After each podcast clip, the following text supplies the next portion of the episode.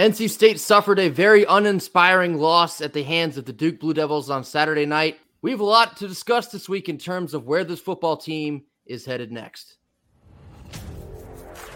You are Locked On Wolfpack, your daily podcast on the NC State Wolfpack, part of the Locked On Podcast Network. Your team every day.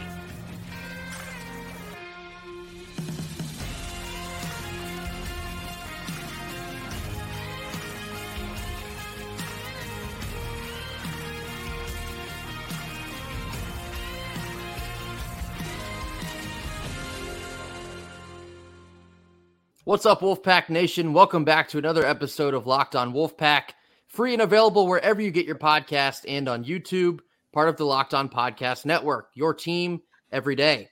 Today's episode is brought to you by Game Time. Download the Game Time app, create an account, and use code Locked On College for $20 off your first purchase. Today is Monday. It certainly feels like a Monday after the loss we endured on Saturday evening.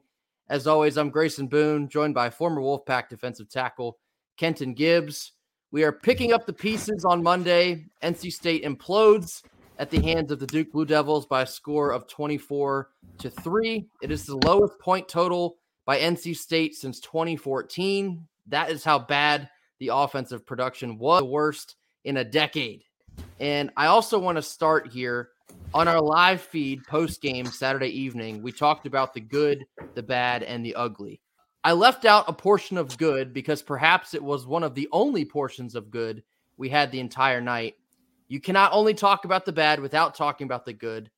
Brayden Narveson broke a yeah. school record with a 57 yard field goal that both opened and closed the scoring for NC State. So that certainly deserves its moment. Shout out to Brayden. Heck of a kick. And to build that early momentum, off of the turnover, the, the interception by Shyheim Battle, that you felt so much momentum shift into the hands of the Wolfpack, which then we promptly turned and let drop onto the floor. But I did want to point that out first thing here on Monday. That was part of the good. But now getting into, I guess, a continuation of what we talked about Saturday evening, just didn't show up. That record breaking kick, shout out to Mr. Narveson in the words of philosopher Shawn Carter, grand opening, grand closing of our scoring for the night. That was it right there. So, you know, it's it's unfortunate. Um, it really is nasty, but boy, we've got some things for y'all this week in terms of of you know we've we've had some time to digest this thing and and I'm not gonna lie to you and say I've seen the all 24 yet, but even in just rewatching the highlights and comparing this to some things I've seen in the past, even though Grayson and I were there in person, we've got some things for y'all this week that um, we Grayson and I don't get paid as much as Robert and I. We don't get paid as much as uh, Gibson. We don't get paid as much as you know Duke's offensive and defensive coordinator. But we noticed some things on tape that uh, we're going to bring to you all. That boy, some of y'all are going to be just stay tuned with us this week because there are going to be some things in this week's locked on look of the week that uh, yeah, it'll it'll be interesting, and I'll I'll leave it at that to not tease that away too much. Yeah, you're, you're definitely going to want to check out our Locked On Look of the Week tomorrow on Tuesday. It will tie directly into some of our big picture takeaways that we're going to finish with here on Monday. So make sure you're paying attention so you can connect the dots there because it is something that continues to plague this football team. But getting into more of this recap from Saturday night, I want to reiterate what Peyton Wilson said in the team doesn't need to get better, the team needs to get tougher. And while actually I think both of those are probably true, toughness is something that has lacked a lot in this football team this year.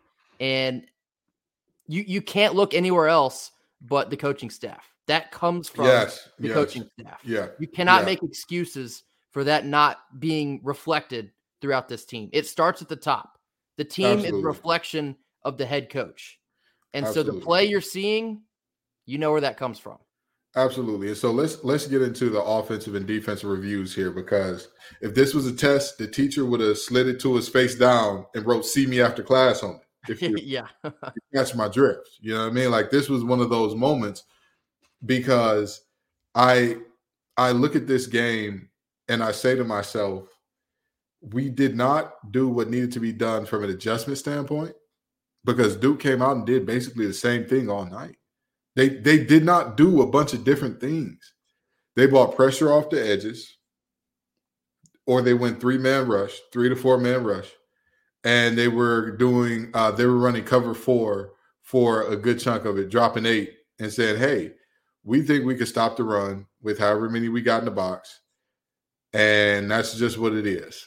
When we do blitz, I mean, we're again, we're always going to bring somebody off the edge. Maybe we'll hit a twist inside or something along those lines, but it's it's very disheartening to see because the on the back end they were saying we'll go man for man, bar for bar. Y'all can't beat us. You can't beat us anywhere. And consistently, they were proven right. They were proven right. So, you know, it's a it's a moment where I'm looking at at our team saying, y'all can't tell me that we don't have the horses in the stable to get open against Duke. And don't get me wrong, Duke is a phenomenal defense.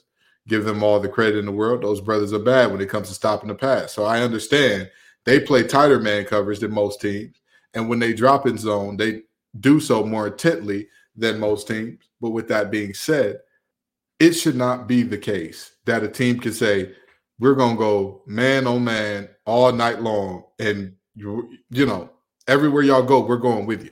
We're going with you. We're in your hip pocket. Nah, you can't have that.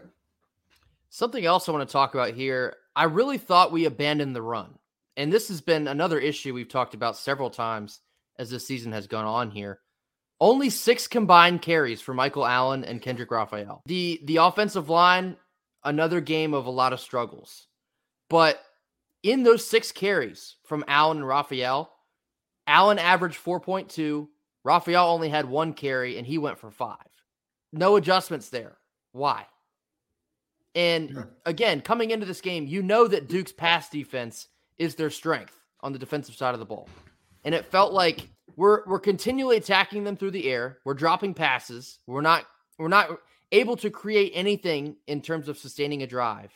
And no adjustments were made in anything. Get get Michael Allen the ball. We say this so many times on here. It felt like every time Michael Allen had a touch, it was a pretty good run, and then you see him scurry back to the sideline. But that's that's what I mean by we were thoroughly out coached because a part of that coaching, just get the ball to your playmakers in space, man. We did a good job of doing that with Kevin Concepcion. Absolutely. I'll give an eye that. We needed to attack with our tight ends. We needed to say, hey, if they're if they're whooping the wheels off us in terms of corners against our receivers, let's just try it. Let's just see if we could get something relevant going with our tight ends. And we just we didn't try it. We didn't try it. And I'll tell you this much. I'll tell you this much. I can understand not going to our tight ends if our wide receivers are balling. I can understand not going to our tight ends if our running backs out the backfield are catching everything that's coming their way. Our team had more drops, and I want y'all to hear this well. We had more drops than Duke had completions in terms of the offense, right? It there there has to be a very very serious question about you know, you talk about drops in big moments and all that. At some point in time there has to be a question about how and why we continue to trot out the same group of guys, the same things expecting different results. A lot of questions. There is a lot of questions going into this bye week and rightfully so. Up next, we're going to dive back into Kenton's keys, reviewing more of what went right and what went wrong from the game Saturday evening at Duke after a quick word from our sponsors. Our first sponsor of the day is Game Time.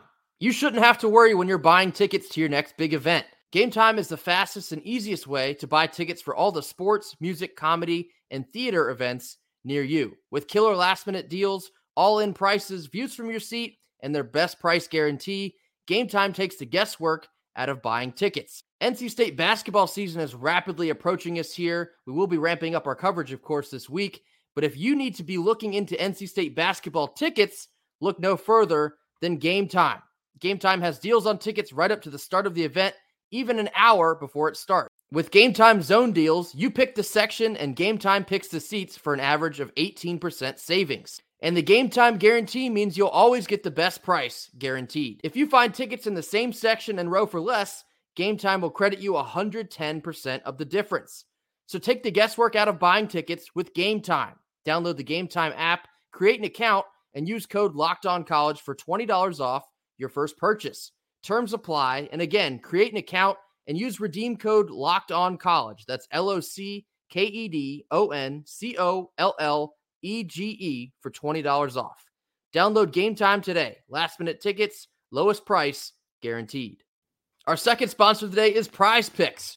Prize Picks is simply the most fun you can have this fantasy football season. You just select two or more players, pick more or less on their projected stats, and then place your entry. With quick withdrawals, easy gameplay, and an enormous selection of players and stat types, Prize Picks is the number one daily fantasy sports app. Also, you have the Prize Picks reboot policy. For NFL games and college football top 25 matchups, if you have a player who exits the game in the first half and does not return in the second, that player is rebooted. Prize Picks is the only daily fantasy sports platform with injury assurance. So go to prizepicks.com slash locked on college and use code locked on college for a first deposit match up to $100. Again, go to prizepicks.com slash locked on college and use code locked on college for a first deposit match up to $100. March Madness is right around the corner. If you want to win your office pool, you need to stay caught up with all the college basketball action with the Locked On College Basketball Podcast. Every Monday, Andy Patton and Isaac Schade recap the biggest stories in college basketball, keep you up to date on the NCAA tournament bubble, and get you ready for the upcoming week of games. From the Big East to the Mountain West and everywhere in between, Andy and Isaac have college hoops covered on the Locked On College Basketball Podcast. Available on YouTube and wherever you get podcasts. Part of the Locked On Podcast Network. Your team every day. All right, we're back and reviewing Kenton's keys that we discussed about last Thursday for this Duke game. You probably will not be surprised that we missed on the majority of them, but we're also going to explain why that is significant. Kenton will start with the offense. Absolutely. On offense, we went two or three on the keys in terms of um, one turnover or less. We only had the MJ Morris interception, which put Duke on the nine yard line, I believe, after the return was finished. Um, but, you know, that was it. That was the only turnover we had on the night. So we did accomplish less than two turnovers. Um, you know, accept the invitation. We needed some pass catchers to show up outside of Kevin Concepcion. We needed somebody to go off. And I said that if if we had our pass catchers combined, all of our pass catchers not named Kevin Concepcion combined for 150 yards and a TD, we'd win this ball game. We had 93 and no touchdowns. Um, and contain the beast, DeWayne Carter, hold him to under uh, a sack in less than three TFLs. We did that. We did that. We contained DeWayne Carter well. The only problem is Duke was bringing pressure off the edge all night long, and uh, we could not handle it. So we we did that key. So those are the two for three offensive keys. Grayson, any thoughts there?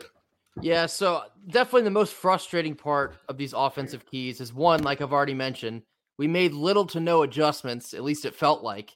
Um, totally abandoned the run game for the for the majority of that game. Just felt like we're just trying to force it through the air and then repeatedly come up with nothing, which is the definition of insanity. Duke's best player, of course, we discussed was DeWayne Carter in the defensive yeah. line. We did a fairly good job in containing him. I believe he only had a tackle for loss and no sacks.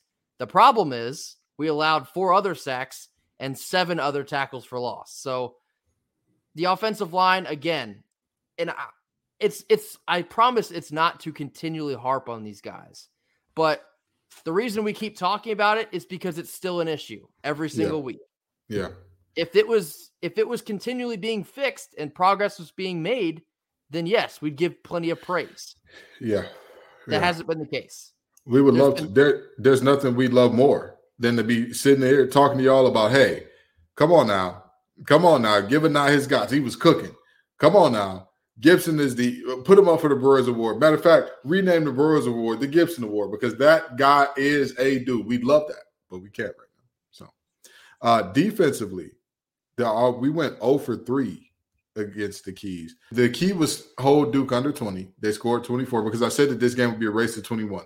And I believe that if we held Duke to 20, we would win this ball game. We did not. Um, the second key, keep them behind the sticks, less than five yards on first down. They averaged, and I know you all will not believe this, but they did. Grayson, 12 yards Is it? A little bit over 12 yards on first down. Come on now. Come on.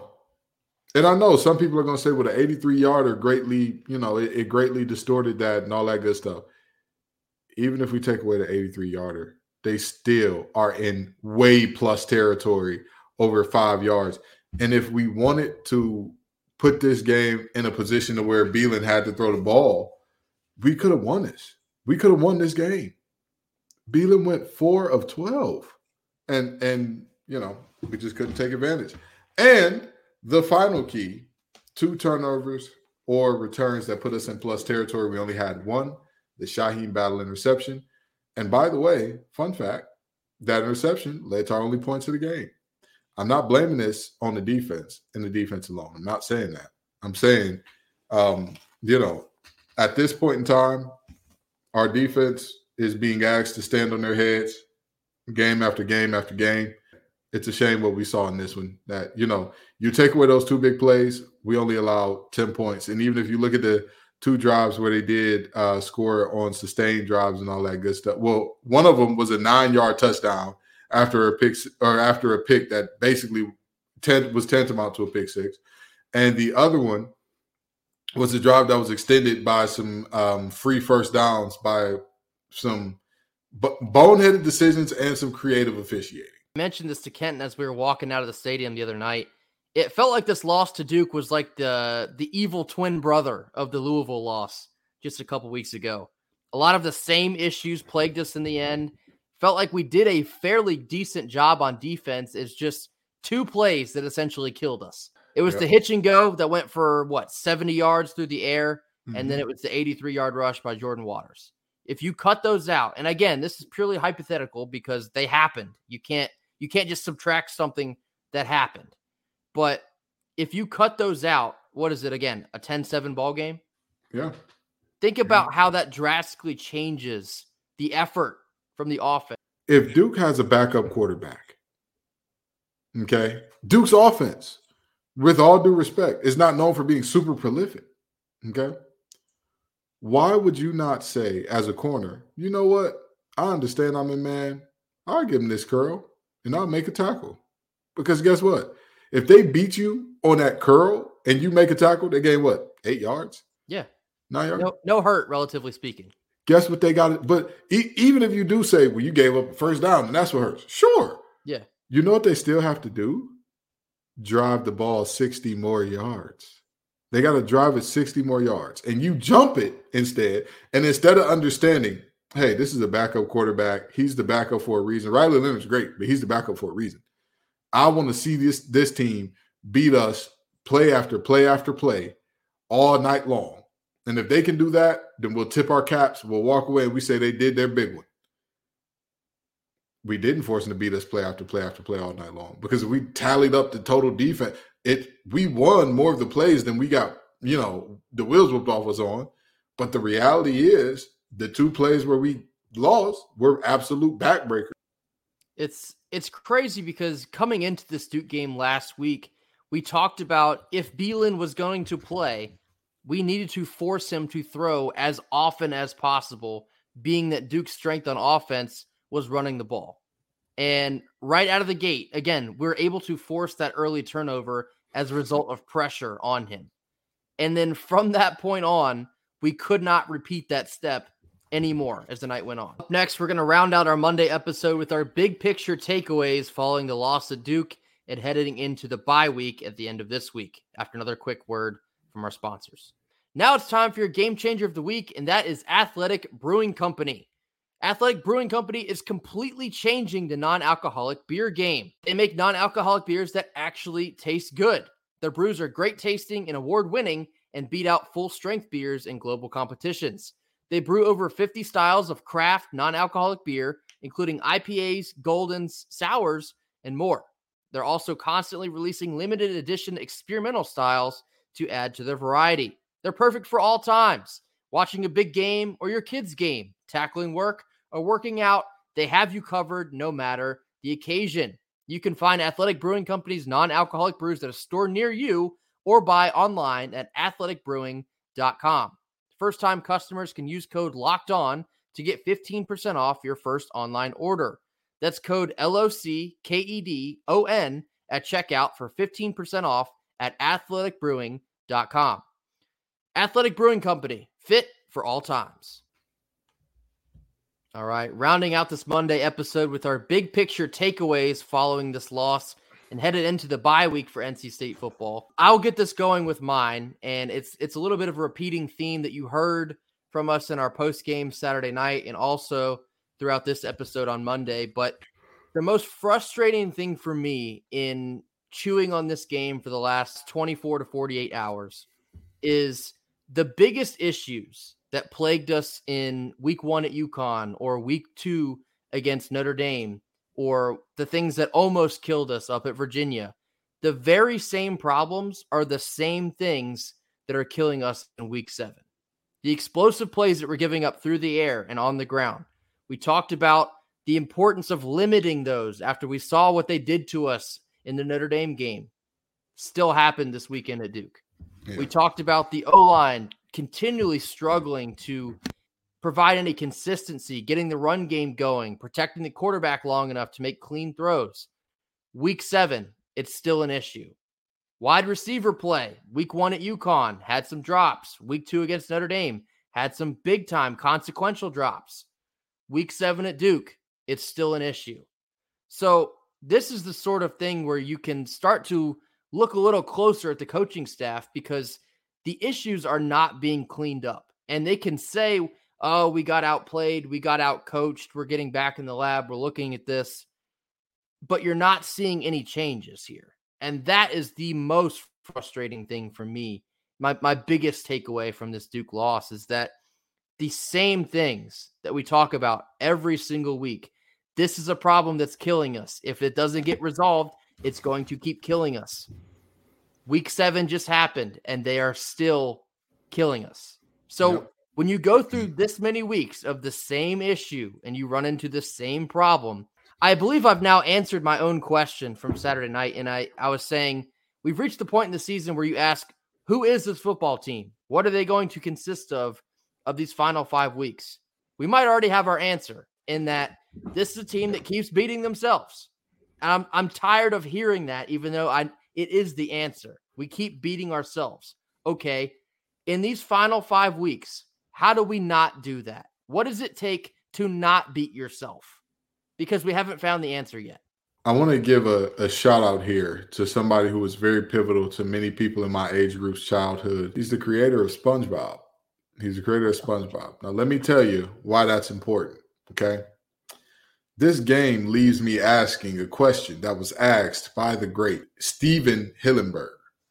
How many times do we have to teach you this lesson, old man? Because we're seeing a bunch of problems that have been, again, these are chronic problems in this team. Yeah. Chronic problems in this program. How many times do we have to see teams beat us with the same things? How many times do we have to see us trot out the same receiver group? I meant it when I said certain guys have been unplayable. I meant that. And I don't mean like, oh, they're unplayable after this game. There were guys going into this game that I said, you can't keep playing him. You can't. There's no way. I truly look at this game and I say, at some point in time, we've got to learn. We've got to learn. We've got to learn. We've got to drill down. If we're sending two off the edge and they're running a read option, inside man, take the back, outside man, quarterback. We've got to learn that. We've got to learn that because we talk about things that hold us back as a program regardless of the outcome of this season. Some of those things are problems that we've seen for multiple seasons. We've seen multiple seasons of us getting killed with the read option when the quarterback pulls it. As much as I love Tony Gibson, if somebody was to tell me what's the one weakness, what's the one thing that you look at this defense with, and you say, "Oh, we can get them there," read option and naked. We saw it against Clemson last year. Peyton Wilson, of all people, was the guy that bit on the naked. DJ walks in for a touchdown. How many times do we have to teach you this lesson? We're pissed off because we care. We're Absolutely. pissed off because we want to win. And everyone Absolutely. everyone's going to turn their attention on Dave Doeren. We've seen everything that people have to say about it. And Kenton, I, I believe you and I have very similar stances on this. Whether Dave is the guy or isn't the guy, that's not that's not the issue for us. The issue for us is we want to win, regardless yeah. of who it is. We want yeah. to clean up these issues and get somewhere. We want to win something. I don't care who the head coach is. I just want to see disciplined, consistent football, and we are and, not getting that. And people talk about Mike Elko and all that he's done in two years. Let's look at one of Dave's former assistants. I'm a coach Eli Drinkwitz stand account. You understand? He's Love cooking. that man down. And he is at Mizzou doing it. Everybody said Mizzou can't compete in the SEC. That just that team is just they're overmatched. They can't recruit. They can't go pull the guys out of that region. Uh, Missouri in the hotbed for talent. They just don't. And Coach Drink said, "Oh, is that so? Is that right? Is that right?" But you know what Coach Drink also does? He he learns from his mistakes. I haven't seen his teams get beat the same way time after time after time again. I haven't seen it. it you don't say looking at him, oh man, this has plagued the program ever since he's been there, and there's there's no looking better. So you know, at the end of the day, we have to learn, we have to get better, or else we're just running on treadmills and and doing cardio and, and happily losing games. And at that point, at that point, when you accept that we're hey, we're state, we're just going, our ceiling is eight and four. At that point, you still in front of the program. Thank you to all who tuned in to our live feed again on Saturday evening. I know it was late, still had a lot of participation there. As always, thank you so much for tuning in with us each and every week here on Monday. We appreciate all the support, all the comments, all the thoughts we've been hearing from y'all. We love to interact with each and every one of you. As always, be sure to comment, like, and subscribe. Tell a friend to tell a friend to hit that subscribe button. If you have a friend that's looking for some basketball coverage, let them know that that's on the way. So they better hit that subscribe button here very soon. We will see you all tomorrow. Until then, go pack. Go back.